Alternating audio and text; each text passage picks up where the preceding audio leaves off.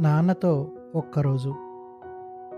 కథకు తమిళ మూలం సుప్రసిద్ధ కథా రచయిత సుందర రామస్వామి గారు ఈ కథను మీకు అందించడానికి అనుమతినిచ్చిన కన్నన్ గారికి సహకరించిన గీతారామస్వామి గారికి హర్షణీయం కృతజ్ఞతలు తెలుపుకుంటోంది. నాన్నకున్న ఒకే ఒక దాయాది రాజు పెదనాన్న. పేరుకు దాయాదులన్నమాటే గాని ఇద్దరూ ఒకే కడుపును పుట్టిన వాళ్ళకంటే కూడా ప్రేమగా సఖ్యంగా ఉంటారు. నాన్న అమ్మలకి పెళ్ళైన కొన్నాళ్ళకే ఆస్తులన్నీ గరిగిపోయాయి బతకడానికి ఏ ఆధారము లేక నిస్సహాయంగా మా కుటుంబం నిలబడి ఉంటే రాజు పెదనాన్నే చేయి అందించాడు. తనకు బాగా డబ్బులు తెచ్చిపెడుతున్న ఒక వ్యాపారాన్ని నాన్నకిచ్చేశాడు రాజు పెదనాన్న. అప్పటి నుంచే డబ్బు సంపాదన అంటూ ఒకటి మొదలై నలుగురిలో తలెత్తుకు తిరిగే స్థితికి చేరుకోగలిగాను. ఏమిచ్చినా ఆ రుణం తీర్చుకునేది కాదు అంటారు నాన్న. అమ్మ కూడా అదే అంటుంది. ఎప్పుడు రాజు పెదనాన్న గురించి మాట్లాడుకున్నా ఇద్దరికీ కళ్ళు తడవుతాయి.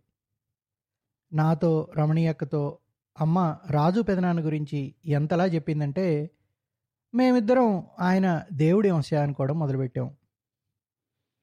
సంవత్సరానికి ఒకసారి పెదనాన్న మా ఇంటికి వచ్చేవాడు ఆయన వస్తున్నట్టు ఉత్తరం అందగానే ఇల్లంతా సందడి మొదలయ్యేది. పెదనాన్నకి నులక మంచం మీద పడుకోవడం అంటే ఇష్టం. మొదట ఆ మంచాన్ని పెరట్లోకి తీసుకెళ్ళి మరిగే నీళ్ళు పోసి నల్లులు లేకుండా శుభ్రంగా గడిగే కార్యక్రమం ప్రారంభమయ్యేది. అమ్మ ఆయనకిష్టమైన పచ్చళ్ళు అప్పడాలు వడియాలు తయారు చేయడం మొదలెట్టేది. నాన్న బంగారంచుతో ఉండే కొత్త విసనకర్రలు కొనుక్కొచ్చేవాడు. మధ్యాహ్నం పూట భోజనం అయిన తర్వాత పెదనాన్న పడుకునుంటే చెరోవైపు నిలబడి విసరడం రమణికి నాకు అలవాటు. రమణి ఎప్పుడూ నన్ను ఆయన కాళ్ళ వైపు నిలబడి విసరమనేది. పెదనాన్న తలవైపు నిలబడి ఆయన మొహానికి తగలకుండా విసరడం నీకు చేత కాదు అని చెప్పేది.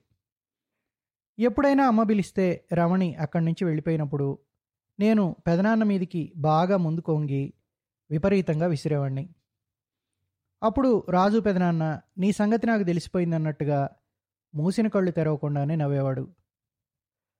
ఆ నవ్వులో తమలపాకులతో పండిన అందమైన ఎరుపు లీలగా మెరిసేది. వడసేరి తనుమాలయం నేసిన పంచెలు మాత్రమే తన ఒడ్డు పొడుక్కి సరిపోతాయనేవాడు రాజు పెదనాన్న. ఆయన కోసమని ప్రత్యేకంగా నాణ్యమైన నూరో నెంబరు నూలు పంచెలు కావాలని దుకాణానికి కబురు పంపించేవాడు నాన్న. అమ్మ ఆనందత్తా కలిసి పెరట్లోకి వెళ్ళి ఏ అరటి చెట్టు నుంచి ఏ ఏ ఆకులు కోసి భోజనాలకు వాడాలో నిర్ణయించేవాళ్ళు. ఎందుకో కానీ ఎప్పుడూ రాజు పెదనాన్న రావడం మా ఆవు ఈనడం ఒకేసారి జరిగేవి.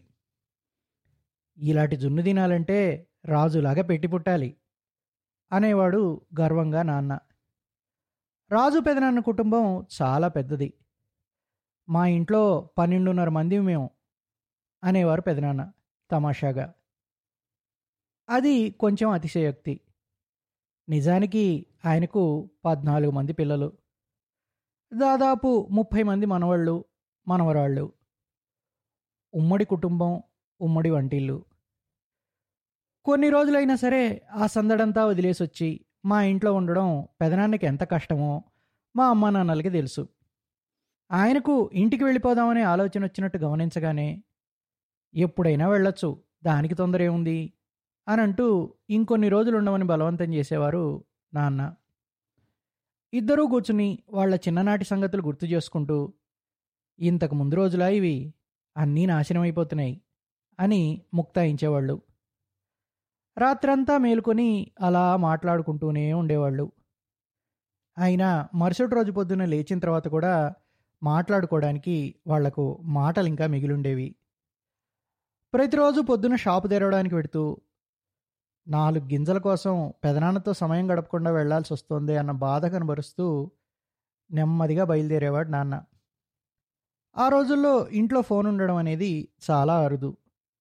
ఓ రోజు తెల్లవారుజామున ఫోన్ ఆఫీస్ నుంచి ఒకతను హడావుడిగా వచ్చాడు. నాన్నకు కొచ్చిన్ నుంచి ఏదో ఫోన్ వచ్చిందనుకుంటా. విషయం విని అమ్మా నాన్నలకు నోట్లో మాట రాలేదు. కొచ్చిన్లో ఉండేది రాజు పెదనాన్న. నాన్న మొహాన్ని గమనిస్తూ విషయం ఏమిటో తెలుసుకోవాలని ఆతురతపడ్డాను. మామూలు పరిస్థితుల్లోనే నేనెళ్ళి ఆయనకి ఎదురుగా నిలబడే ప్రశ్నే లేదు. ఇప్పుడేమో నాలుకలు తెరుచుకుని ఇంటికప్పునంటే మంటలా కనిపిస్తున్నారు నాన్న. ఇలాంటప్పుడు ఎప్పుడూ వేసే ఎత్తు ఒకటే. మా ఇంటికో పక్కన గోడను నానుకొని ఉన్న వేప చెట్టు కొమ్మ మీదకెక్కి కూర్చున్నాను. గాలి వీచి కిటికీని మూసిన తెరలు పైకి తెరుచుకున్నప్పుడల్లా ముందు వసారాలో పడక్కుర్చీలో కూర్చుని ఉన్న నాన్న ఎర్రబడిన మొహం నాకు కనబడుతోంది. ఇలా నాన్న వైపు అప్పుడప్పుడు చూస్తూ ఏమనుకుంటున్నారో తెలుసుకోవడానికి ప్రయత్నిస్తున్నాను. అయితే రమణికి ఈ ఇబ్బంది లేదు. నేరుగా తాను వరండాలకు వెళ్ళగలదు. కావాలంటే భయం అనేదే లేకుండా నడుచుకెళ్ళి నాన్న పక్కనే నిలబడగలదు కూడా. ఒక్కోసారి ఆయన చుట్టూ చూసి ఎవరూ లేరని నిర్ధారించుకుని రమణిని దగ్గరకు తీసుకుని ప్రేమగా తల నిమిరేవారు. వేప చెట్టు మీద కూర్చున్నప్పుడు ఎన్నోసార్లు ఈ దృశ్యాన్ని నేను చూశాను. నేనెక్కడున్నానో రమణికి తెలుసు కాబట్టి నా వైపు తలదిప్పి ఇదంతా చూస్తున్నావా? అన్నట్టుగా మొహం పెట్టేది. నాన్నకు తనంటే ఎంత ఇష్టమో నాకు చూపించడం కోసం తహతహలాడేది. నన్ను ఏడిపించడం తన ఉద్దేశ్యం.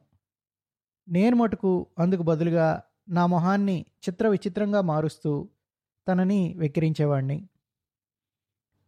గాలి సరిగా లేక కిటికీ తెరలు తగినంతగా తెరుచుకోవడం లేదనిపిస్తే రమణి చూసిందని తేల్చుకునేదాకా పది పన్నెండు సార్లైనా సరే ఈ ప్రదర్శనను కొనసాగించేవాడిని నేను. అదే పనిగా నాన్న మొహాన్ని తదేకంగా చూస్తున్నాను. బాగా ఎరుపెక్కుంది చాలా బాధతో ఉన్నప్పుడు ఏదైనా తీవ్ర సమస్యల్లో ఉన్నప్పుడు ఎడమ చేతి వేళ్ళు గడ్డం కింద ఆనించి బుగ్గలు పైకి వెళ్ళిపోయేలా నొక్కి పెడతారు నాన్న. చూపు ఒకే చోట నిమగ్నమై కదలకుండా నిలబడిపోతుంది. ఒక్కోసారి కళ్ళు రెండూ మూసి దీర్ఘంగా నిట్టూరుస్తారు. బాధనంతా శ్వాస ద్వారా బయటికి విడిచే ప్రయత్నం చేస్తున్నట్టుగా ఉంటుంది. మునుపెన్నడూ ఆయన మొహంలో ఇంత బాధని నేను చూడలేదు. లోపలుండే తీవ్రమైన నొప్పిని అతి కష్టం మీద నిశ్శబ్దంగా భరిస్తున్నట్టుగా ఉంది ఆయన వాలకం. చెట్టు దిగి ముందు వరండాలోకి పరిగెత్తాను. మెట్లెక్కి వెళ్ళి ఒక స్తంభానికి ఆనుకున్నాను. ఆయన నాతో ఒక్క మాట కూడా మాట్లాడలేదు. ఎప్పట్లా ఈయన నన్ను చూడగానే చిరాకు పడేట్టులేరు అన్న విషయం నాకు అకస్మాత్తుగా స్ఫురించింది. ఇప్పుడు వెళ్ళి ఆయన పక్కన కూడా నిలబడచ్చు కావాలంటే. కానీ అలా ఏమీ జరగలేదు.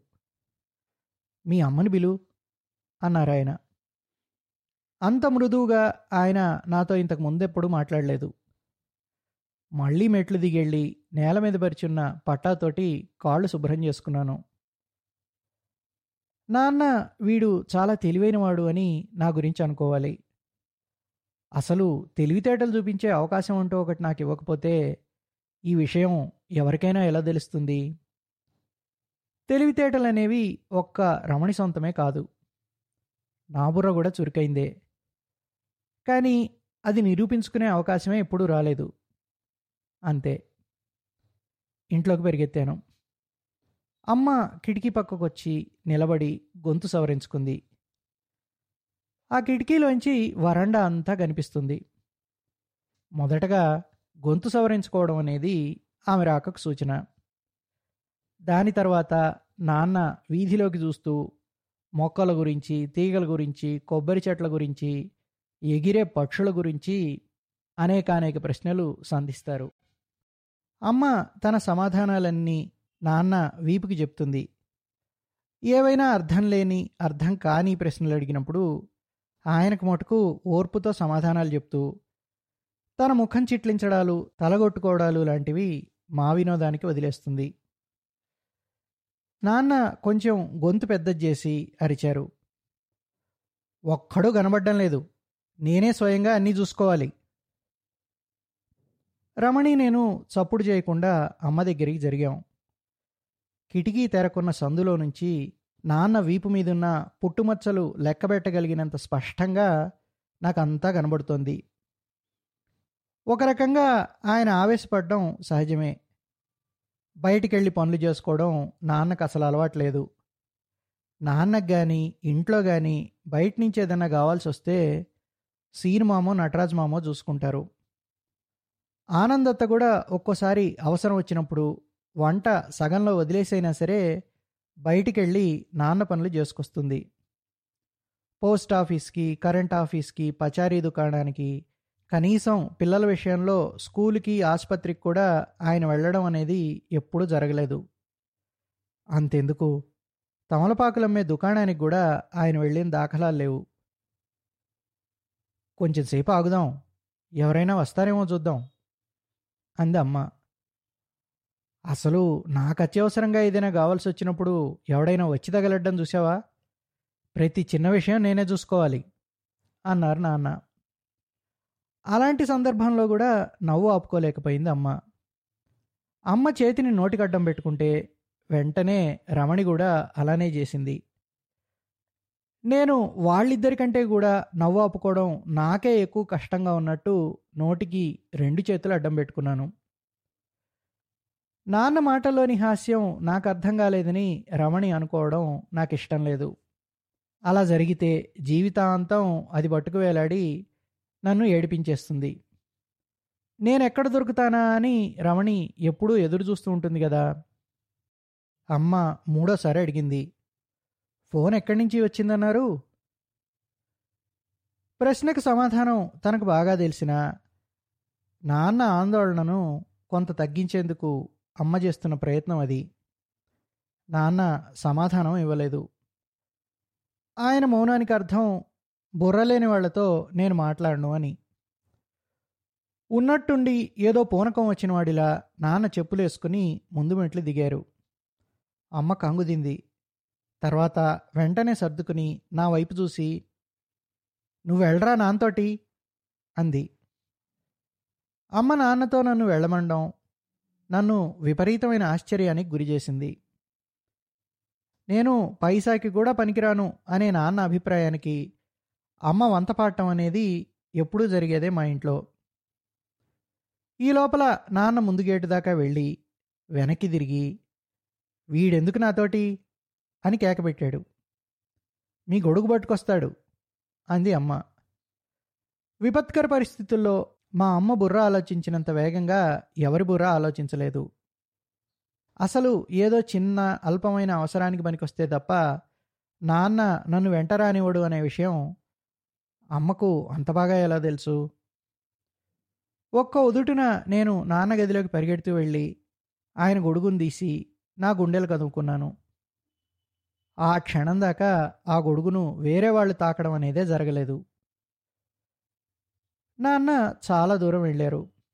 నేను తన వేగాన్ని అందుకోవడం తనకిష్టం లేదన్నట్టుగా నాన్న వడివడిగా అడుగులేస్తున్నారు. నేను ఊరుకుంటానా? గాల్లో తేలుతూ పరిగెత్తాను. నాన్న ఇంకా హై స్కూల్ గ్రౌండ్స్ దాకా కూడా వెళ్ళలేదు. ఈ లోపలే వేగంగా పరిగెడుతూ నాన్న మీద పడకుండా అతి కష్టం మీద నన్ను నేను సంభాళించుకున్నట్టుగా కొంచెం తూలి ఆయన ముందుకెళ్ళి ఆగాను. నన్ను చూడంగానే అడిగాడు ఆయన వెర్రి వెధవ చొక్కా వేసుకోకుండా బయటకెందుకు వచ్చావు? అని. మామూలుగా ఆయన నన్ను వెర్రి వెధవా అనే తిట్టే విధానానికి దీనికి చాలా తేడా కనిపిస్తోంది. ఎంతో వాత్సల్యం రంగరించి ఉంది ఇప్పటి పిలుపులో. ఇప్పుడే వేసుకొస్తానంటూ నేను వెనక్కి తిరిగి గాల్లోకి ఎగరబోతుంటే పర్లేదులే చిన్నవాడివి కదా నువ్వు అన్నాడు ఆయన. ఆయన మాట నాకెంతో సంతోషాన్ని ఇచ్చింది నా శరీరంలో అప్పటిదాకా మండుతున్న జ్వాల ఏదో అకస్మాత్తుగా ఒక చల్లని మంచుగడ్డ కింద మారిపోయి నన్ను ప్రేమగా స్పర్శించినట్టు అనిపించింది ఊహేమో అనుకున్నాను. కాదు నిజంగానే నాన్న నా చేతిని తన చేతిలోకి తీసుకున్నారు. పట్టరాని ఆనందం. ఎంత హాయిగా ఉంది. ఒళ్ళంతా మత్తెక్కినట్టయి పులకించిపోయింది. కొంచెం కూడా వెనకబడిపోకూడదని నాన్నతోటే ఆయన పక్కనే నడిచాను. గొడుగును గట్టిగా పట్టుకున్నాను. స్కూల్ దాటగానే టెలిఫోన్ ఆఫీసు. ముఖద్వారానికి ముందే ఒక పెద్ద వరండా ఉండి కుడివైపు పొడుగాటి బెంచి వేసి ఉంది. ఎడంవైపు అద్దాల బూతులోంచి టెలిఫోన్ కనబడుతోంది. నాన్న బూత్ లోపలికెళ్ళి ఫోన్ తీసుకుని మాట్లాడాలి. నాన్న నా గురించి తర్వాత అమ్మతో చెప్పేటప్పుడు నేను చేసిందంతా గర్వంగా చెప్పాలనే ఆతృతతో చుట్టూ ఉన్న ప్రతి విషయాన్ని చాలా జాగ్రత్తగా గమనించడం ప్రారంభించాను. ఆయన బెంచి మీద కూర్చుని ఉన్నాడు. పూర్తిగా అలసిపోయినట్టు కనబడుతున్నాడు. ఆయన మొహం ఇంతకుముందు కన్నా వాడిపోయింది మెడమించి చెమటలు గారిపోతున్నాయి. నడిచొస్తున్నప్పుడు ఎండలో ఆయన గొడుగు పట్టనందుకు నన్ను నేనే తిట్టుకున్నాను. నిజంగా నేను వెర్రివేధమనే అనిపించింది. ఇలాంటి సమయాల్లో నాన్నను ఊరడించడానికి అమ్మ ఏమంటుందో ఊహించడానికి ప్రయత్నించాను. కొచ్చిన్ నుంచి వచ్చిన ఫోను నాన్నకి కాకపోతే ఎంత బాగుంటుంది అని ఆలోచించాను. టెలిఫోన్ ఆఫీస్లోకి తొంగి చూశాను. అక్కడ రెండు జడలు వేసుకొని ఉన్న ఒక అమ్మాయి డెస్క్లో కూర్చునుంది. అమ్మ ఎవరిని అక్క అనాలో ఎవరిని అత్త అనాలో చాలా ఓపిగ్గా జాగ్రత్తగా నాకు నేర్పించింది.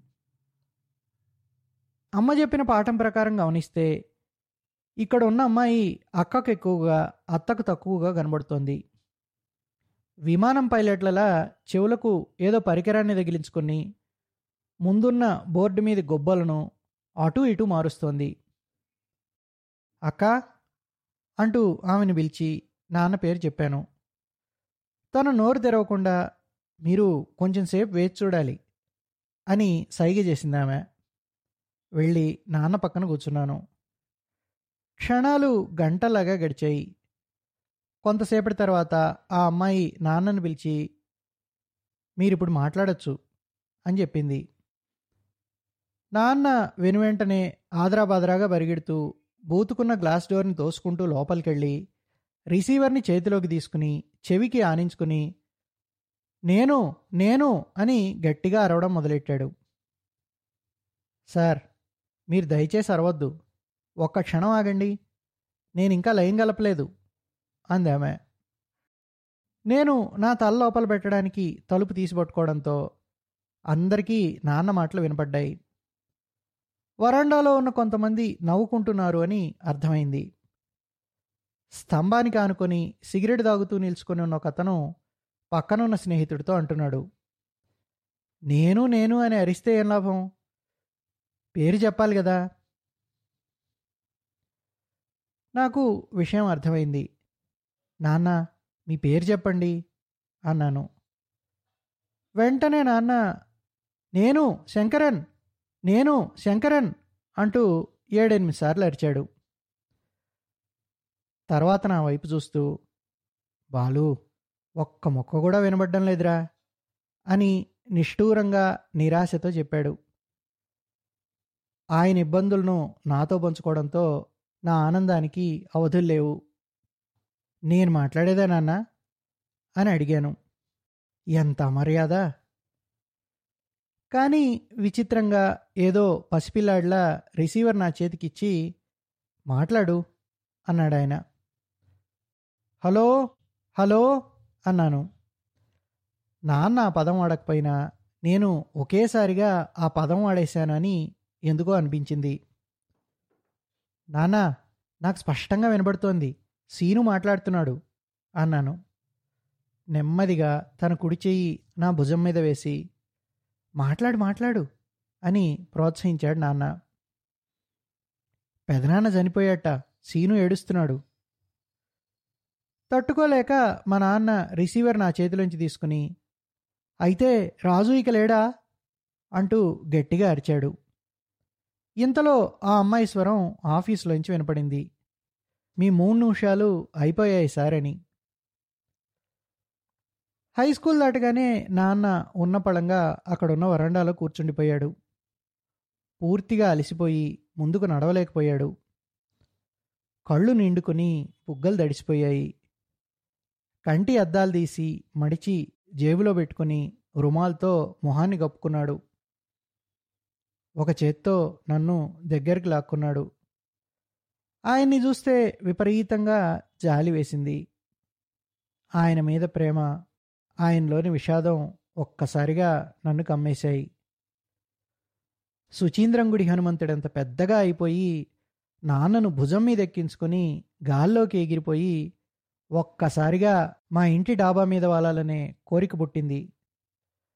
నాన్న చేయి పట్టుకులాగాను మంత్రముగ్ధుడిలా లేచి నడవడం మొదలెట్టాడు. మా నాన్న ఇంట్లోకి నేరుగా వెళ్ళకుండా ప్రహరీ గోడ పక్కగా నడుచుకుంటూ వెనకున్న బావి దగ్గరికి వెళ్ళి నీళ్ళు దోడి నెత్తిన పోసుకున్నాడు. అనాలోచితంగా నా మీద కూడా కొన్ని నీళ్ళు పోసేశాడు. నాకు చాలా ఇబ్బందిగా అనిపించింది. రమణి పెరట్లోకి వచ్చి మమ్మల్ని ఇద్దరినీ చూస్తోంది.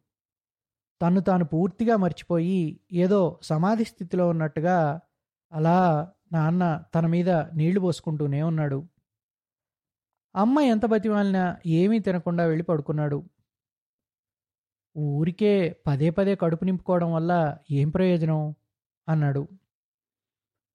మామూలుగా కాకుండా కింద నేల మీద ఒక చాప వేసుకుని దాని మీద పడుకున్నాడు. విసనకర్ర తీసుకుని మెల్లగా విసరడం మొదలెట్టాను. రమణి నా వైపే గుచ్చిగుచ్చి చూస్తోందని పసిగట్టాను. నేనేమీ తన్ను పట్టించుకోలేదు. ఇంకా ఆ అవసరమే లేదు. ఆయన రమణికెంతో నాకు అంతే. ఆయన లేచిన తర్వాత అమ్మ మీరు భోజనం చేస్తారా? అని అడగలేదు. అరిటాకు వేసి వడ్డించడం మొదలుపెట్టింది. ఆమె అన్నం వడ్డించే సమయానికి వచ్చి కూర్చున్నారు నాన్న. ఒక్క మాట మాట్లాడకుండా భోజనం పూర్తి చేసి వెళ్ళి ముందు వరండాలో కూర్చున్నారు.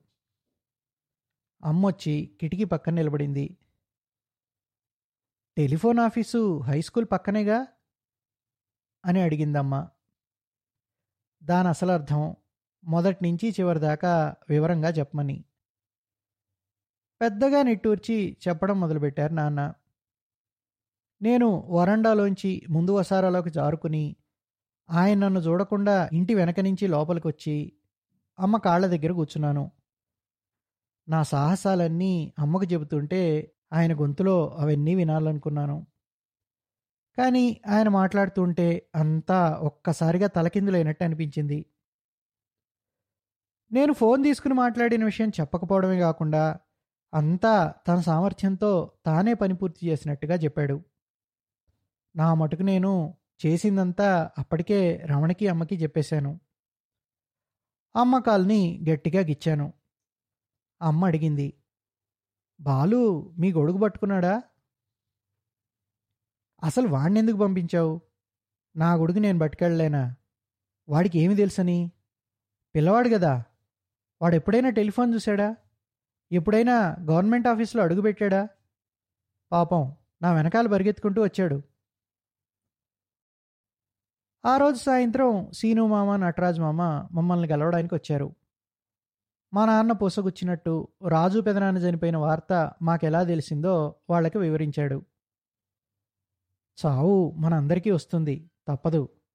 దాని గురించి ఎక్కువ విచారించడం అనవసరం అన్నారు నాన్న. నేను వరండాలో నిల్చొని ఉండడం చూసి ఆయనకు బాగా కోపం వచ్చింది.